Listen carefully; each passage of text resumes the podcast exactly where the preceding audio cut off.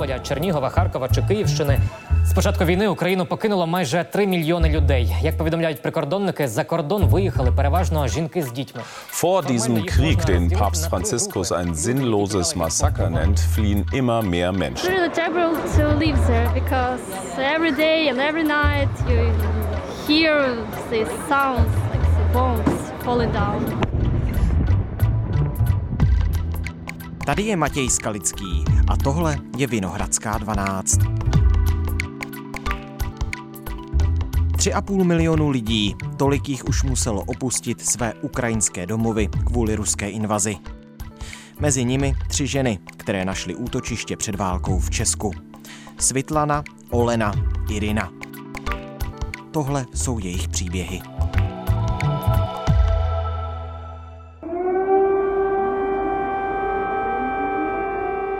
Dnes je úterý, dvacátého druhého března.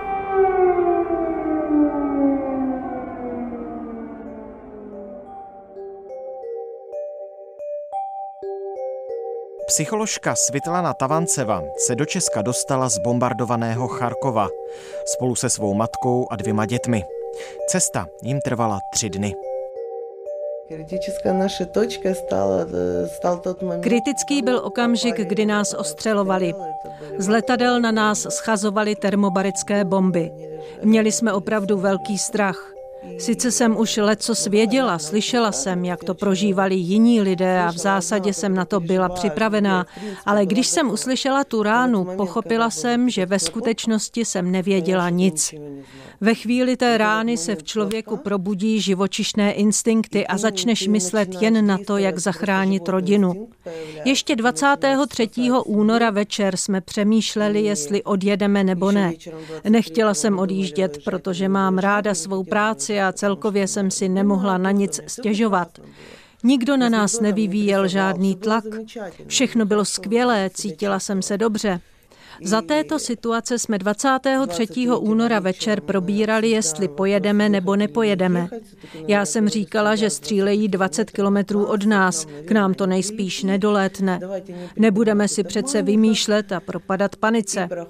A za dvě hodiny, když jsem ukládala dítě a upravovala mu peřinu, práskla bum, první rána. V tu chvíli bylo jasné, že jedeme.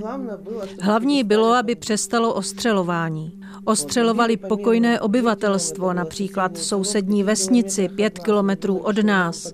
To jsme si už mysleli, že střílí přímo na náš dům. Rozstříleli celou pokojnou vesnici, kde nebylo nic, žádné strategické objekty. Jen obyčejné babičky, obyčejné chudé rodiny. Všechno to rozstříleli.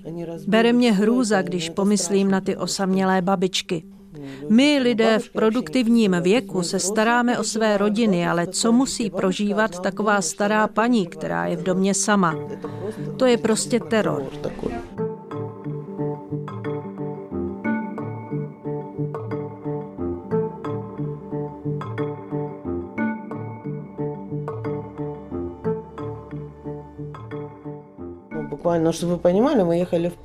My jsme jeli vlakem, cesta trvá dvacet jedna hodin, pokud vlak nemá zpoždění.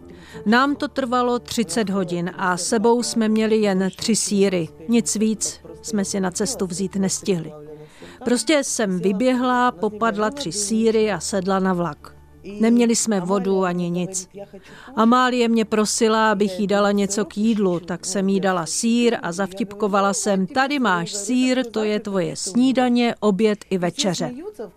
Všichni se rozesmáli, v kupé jelo deset lidí, ale já jsem si říkala, že na tom nic k smíchu není, protože to pro ní opravdu byla snídaně, oběd i večeře.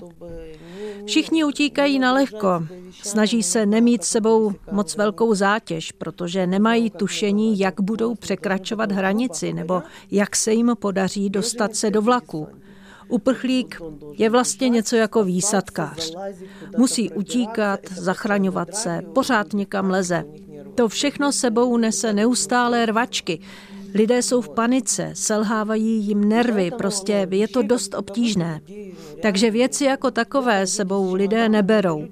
Občas někdo jede s kufrem, to jsou lidé, kteří se opravdu dlouho chystali a rozhodovali, ale když je situace doopravdy vážná, člověk prostě popadne evakuační kufřík, kde má hlavně doklady, nějaké drobnosti, třeba klíče, cennosti, peníze. Já jsem si třeba všechno oblékla dvakrát. Přišlo mi to lepší, než to táhnout. Vypadala jsem cestou jako, budu muset běhat, říkala jsem si, a stejně je zima.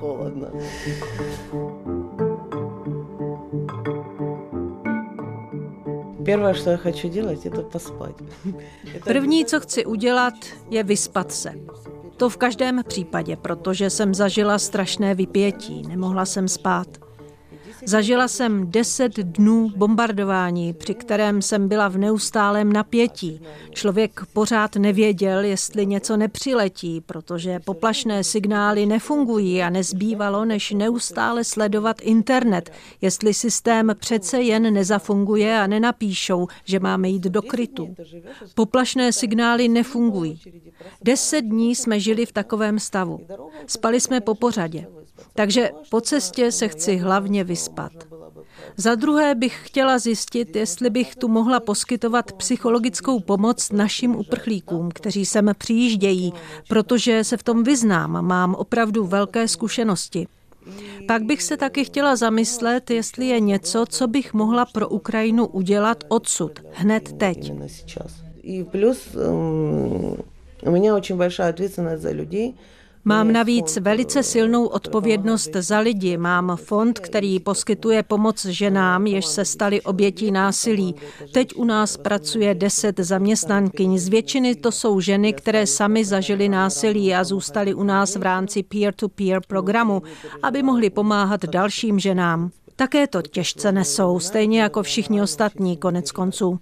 Musela jsem je velmi silně morálně podporovat.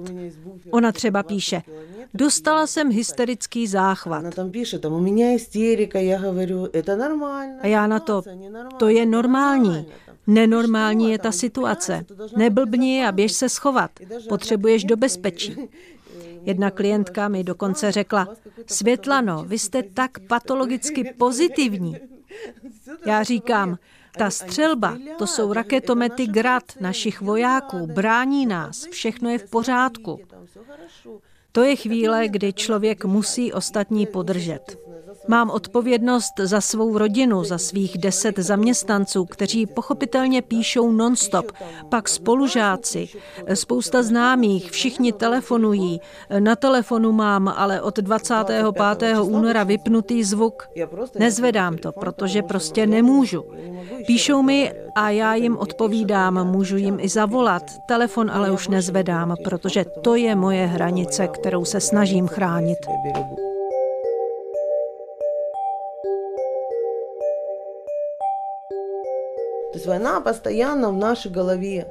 Válka je neustále v naší hlavě. Ať už jste pod palbou nebo úplně izolováni od světa, ve vaší hlavě celou dobu pokračuje válka. Na mou hlavu dopadá doslova. Do vaší hlavy se dostává prostřednictvím vizualizace. A tady je potřeba vážně se zamyslet nad psychohygienou, nad tím, jak s tím bojovat. Mluvím teď o celé Evropě, protože Evropa tím také může utrpět. I tady se může rozvinout panika. A jsou tu takové situace, jak už jsme viděli na Ukrajině. Existují mechanismy, které určitým způsobem fungují, metodické postupy, kterými se řídí, a to všechno skvěle funguje. Proto je velmi důležité, aby podporu pociťovali i místní obyvatelé. Když si vezmu lidi, kteří přijíždějí z Doněcka a Luhanska, oni už tak postižení traumaty nejsou. Jsou mezi nimi samozřejmě tací, kteří prožívají retraumatizaci. To je ještě horší, ale obecně jsou vůči stresu odolnější. Prostě se střílí, to je válka. U nás je už osm let. Zatím mi na hlavu nic nespadlo, strašné to bude, až mi to na tu hlavu spadne. Je nutné přesně vnímat hranice. Vy se teď třeba bojíte, že sem přijde válka. Opravdu, to se může stát kdekoliv. O tom samozřejmě nikdo nepochybuje. Je tu ale čas, který člověk může smysluplně využít. Běžte pomáhat, snažte se tomu nějak zabránit. Současně je ale důležité, aby si všichni uchovali psychické zdraví. Protože jinak se všichni fakt zblázníme kvůli tomu, že na světě je jeden člověk, který nemá hlavu v pořádku.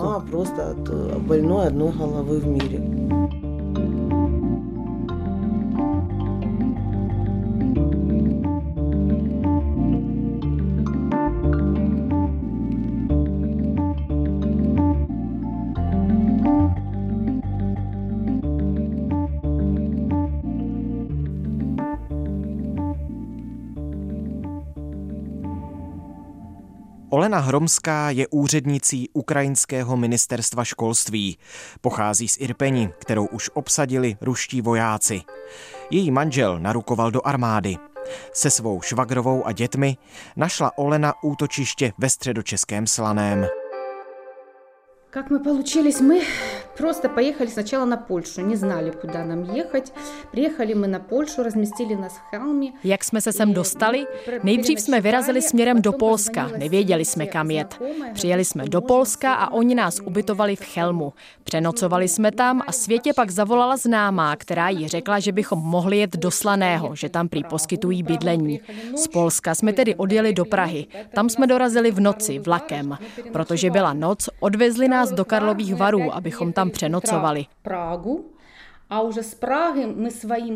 Odtamtud jsme ráno zase přijeli do Prahy, odkud jsme už po vlastní ose dorazili do Slaného. Přijeli jsme ale pozdě a Červený kříž už nepracoval.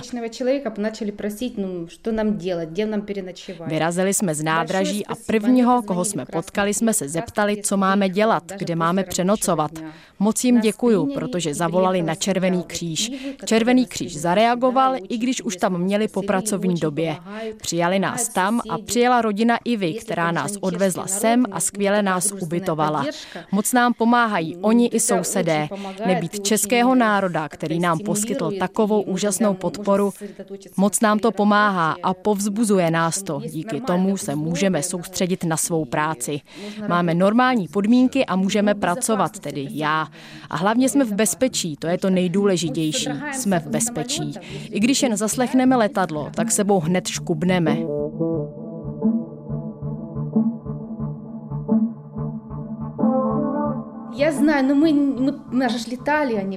Vím, že tady to nejsou vojenská letadla, ale vždyť u nás pořád létala. První noc jsme proseděli s dětmi ve sklepě. V Žitomirské oblasti jsou pořád vzdušné poplachy. Moji rodiče se už ani neschovávají, prostě sedí dál, protože schovávat se nejdou ani do sklepa, prostě sedí doma. Říkají, co bude, to bude. Nemůžeme každou hodinu chodit do sklepa, tak prostě sedí. Takže potom, co jsme se čtyři dny všelijak protloukali, jsme byli strašně unavené, děti byly vyčerpané. Ale to nic, konečně jsme dorazili, doufám, že to není nadlouho, že válka přece jen brzo skončí, protože tam zůstala naše rodina, zůstala tam. Семья наша там. Благодаря хозяйке вот этого дома, Ива, которая очень нас рассказывает. Díky majitelce tohoto domu, Ivě, které jsme moc vděční, protože nám všechno vysvětluje, každý jednotlivý krok, všechno, co máme dělat. Jsme přece jen v cizí zemi, nevíme, kam máme jít. Vysvětlila nám, kde je škola, zatelefonovala řediteli, zeptala se a tak už třetí nebo čtvrtý den chodíme do školy. Funguje to od našeho třetího dne tady. Děti rozdělili do skupin na starší a mladší. Učí se anglicky, česky, tvůrčím způsobem rozvíjejí jejich schopnosti. Ráno je odvedeme do školy, pak je vyzvedáváme. Takže děti jsou ve škole. Děti jsou díky Bohu ve škole. My odvodím z utra i zabíráme. To je děti v škole.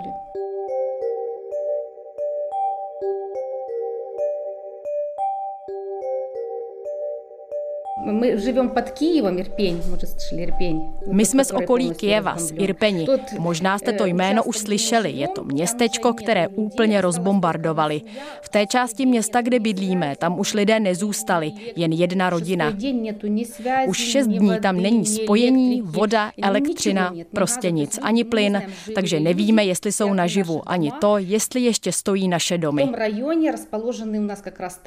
V naší čtvrti stojí tanky, víc nevíme. bydlíme. Jedna rodina zůstala přímo v naší čtvrti.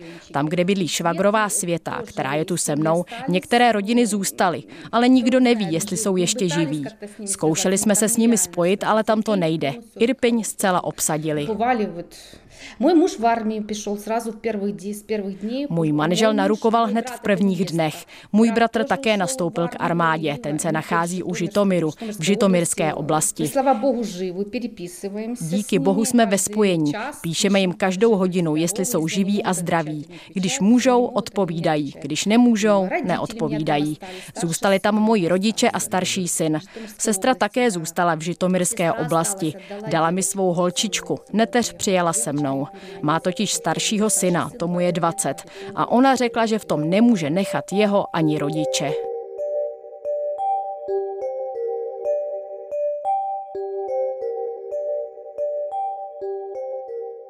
Institut modernizace vzdělávání, to je Ministerstvo vzdělávání a nauky Ukrajiny. Pracuji na Ministerstvu školství Ukrajiny, přesněji v Ústavu modernizace vzdělávání.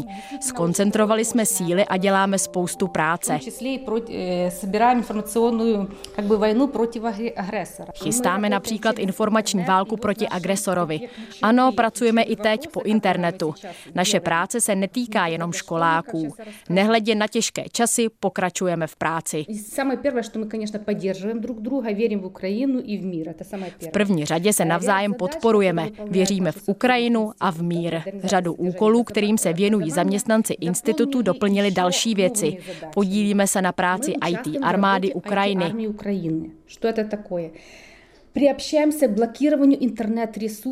Co to znamená? Zapojujeme se do blokování internetových zdrojů agresora. Naše vedení nám poskytuje příslušný seznam. Pak také šíříme pravdivé informace o invazi a zločinech okupantů prostřednictvím internetových stránek, sítí. Využíváme také poštu. Účastníme se i činnosti dobrovolnického hnutí podporujícího armádu a teritoriální obranu Ukrajiny přímo na místě. Поддержим информационно внутрипемещенных лиц и лиц, оставшихся без присмотра и попечителя. Informačně podporujeme přesídlence a osoby, které zůstaly bez dozoru a péče. Připravujeme také dopisy, tedy účastníme se přípravy dopisů a výzev ke světovým vědeckým a vzdělávacím organizacím. Píšeme jim, aby vyloučili agresora z vědecké komunity.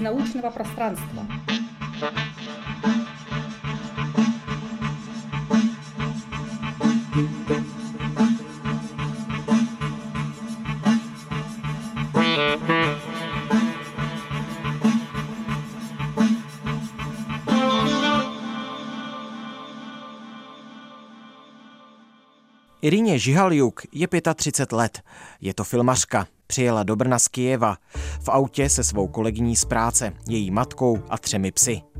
Iryněni rodiče zůstali na Ukrajině. Její otec se zbraní v ruce. Iryna utekla druhý den invaze.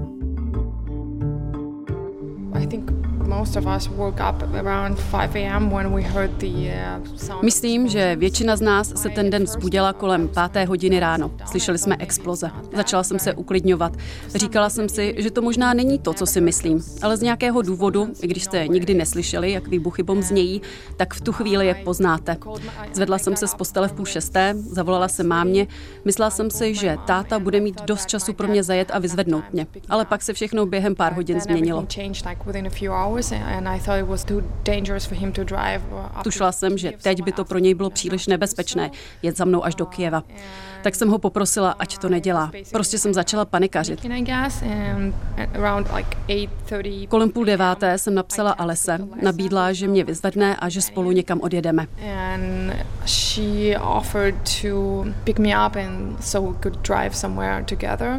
Alesa, her mom, uh, and we have three dogs. Her mom has one, uh, she does. Uh, Jeli jsme já, Alesa, její máma a tři psy. Její máma má jednoho, Alesa má jednoho a já mám takovou středně velkou fenku. Nikdy jsem si nemyslela, že s ní budu muset někam cestovat. Je to voříšek, zachránila jsem ji z útulku. Je to štístko, jmenuje se Strekóza. V češtině to znamená váška. In English it be dragonfly. Yeah, she's like a small German shepherd, something like that. Like she's not like she's pretty big. Je to takový menší německý ovčák, něco takového. Je poměrně velká, má kolem dvacet dva kilo. Celou dobu jsem jí měla na klíně, byla jsem od hlíny a chlupů, prostě neměla bych s ní cestovat. Ale je v pořádku, je se mnou, takže je to všechno v pohodě.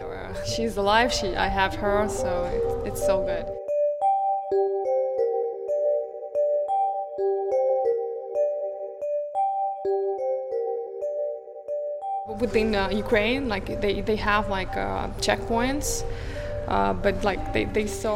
Na Ukrajině jsou kontrolní stanoviště, checkpointy. Jakmile nás ale viděli, tři ženy a tři psy, tak nás nechali jet.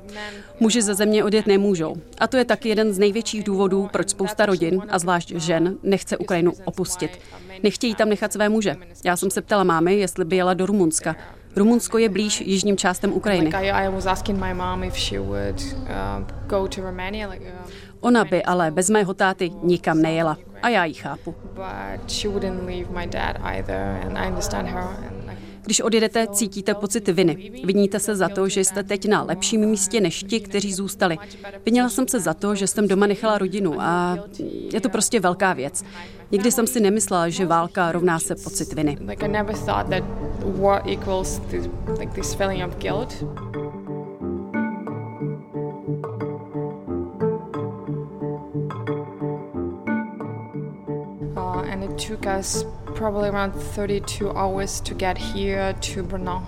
Trvalo nám asi třicet dva hodin, než jsme se sem dostali, než jsme přijeli do Brna.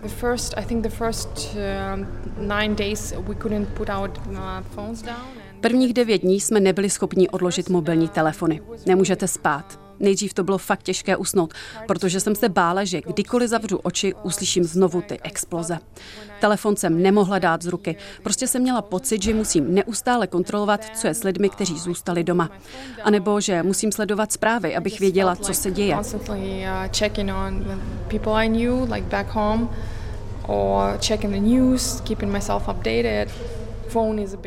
Mobilní telefon je teď fakt důležitá věc. Jedna z největších obav, kterou mám, je, že přijdu o spojení s nejbližšími. Pořád píšu mámě. Táta je zapojený do teritoriální obrany, tak tomu říkají. Má dvacetičtyřhodinové služby, kdy hlídá perimetr kolem mého rodného města. Toho, kde jsem se narodila, na jihu Ukrajiny.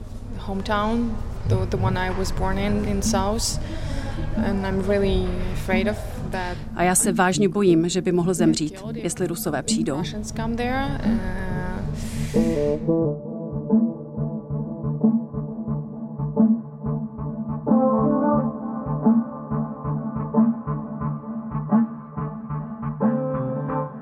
I know some people back home who had like more responsibilities than others. I was lucky. I only had my dog and I could leave. But some people... Vím o lidech doma na Ukrajině, kteří mají mnohem víc odpovědností než jiní. Já jsem měla štěstí, mám jen psa a mohla jsem utéct, ale někteří prostě uprchnout nemohli. Když máte starší rodiče, nemocné dítě, pak je pro lidi ohromně těžké prostě jen tak odejít. Někteří lidé si sebou nemohli vzít ani svá zvířata.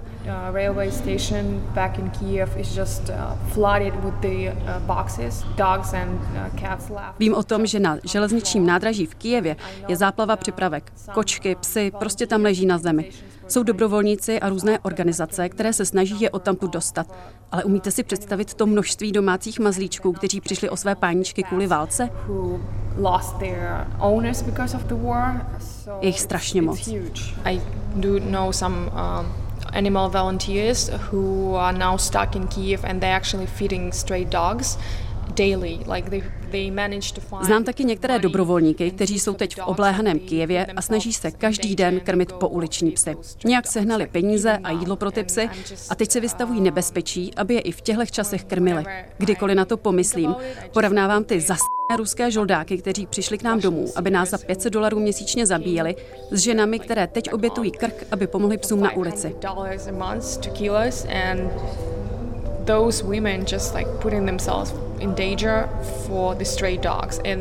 Mezi nimi je propast. Žijí na stejné planetě, ale jsou to úplně jiní lidé.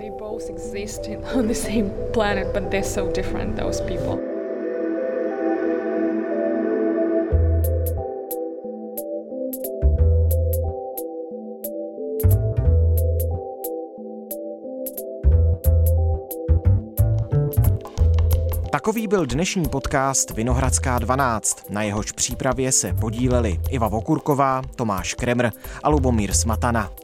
Slyšeli jste tři ženy, které se z válečné zóny dostaly až do České republiky. Česko přijalo už více než čtvrt milionu ukrajinských uprchlíků. Pomáhá jim tu stát, kraje, obce, neziskové organizace, firmy, ale i dobrovolníci. Jejich příběhy uslyšíte ve středu.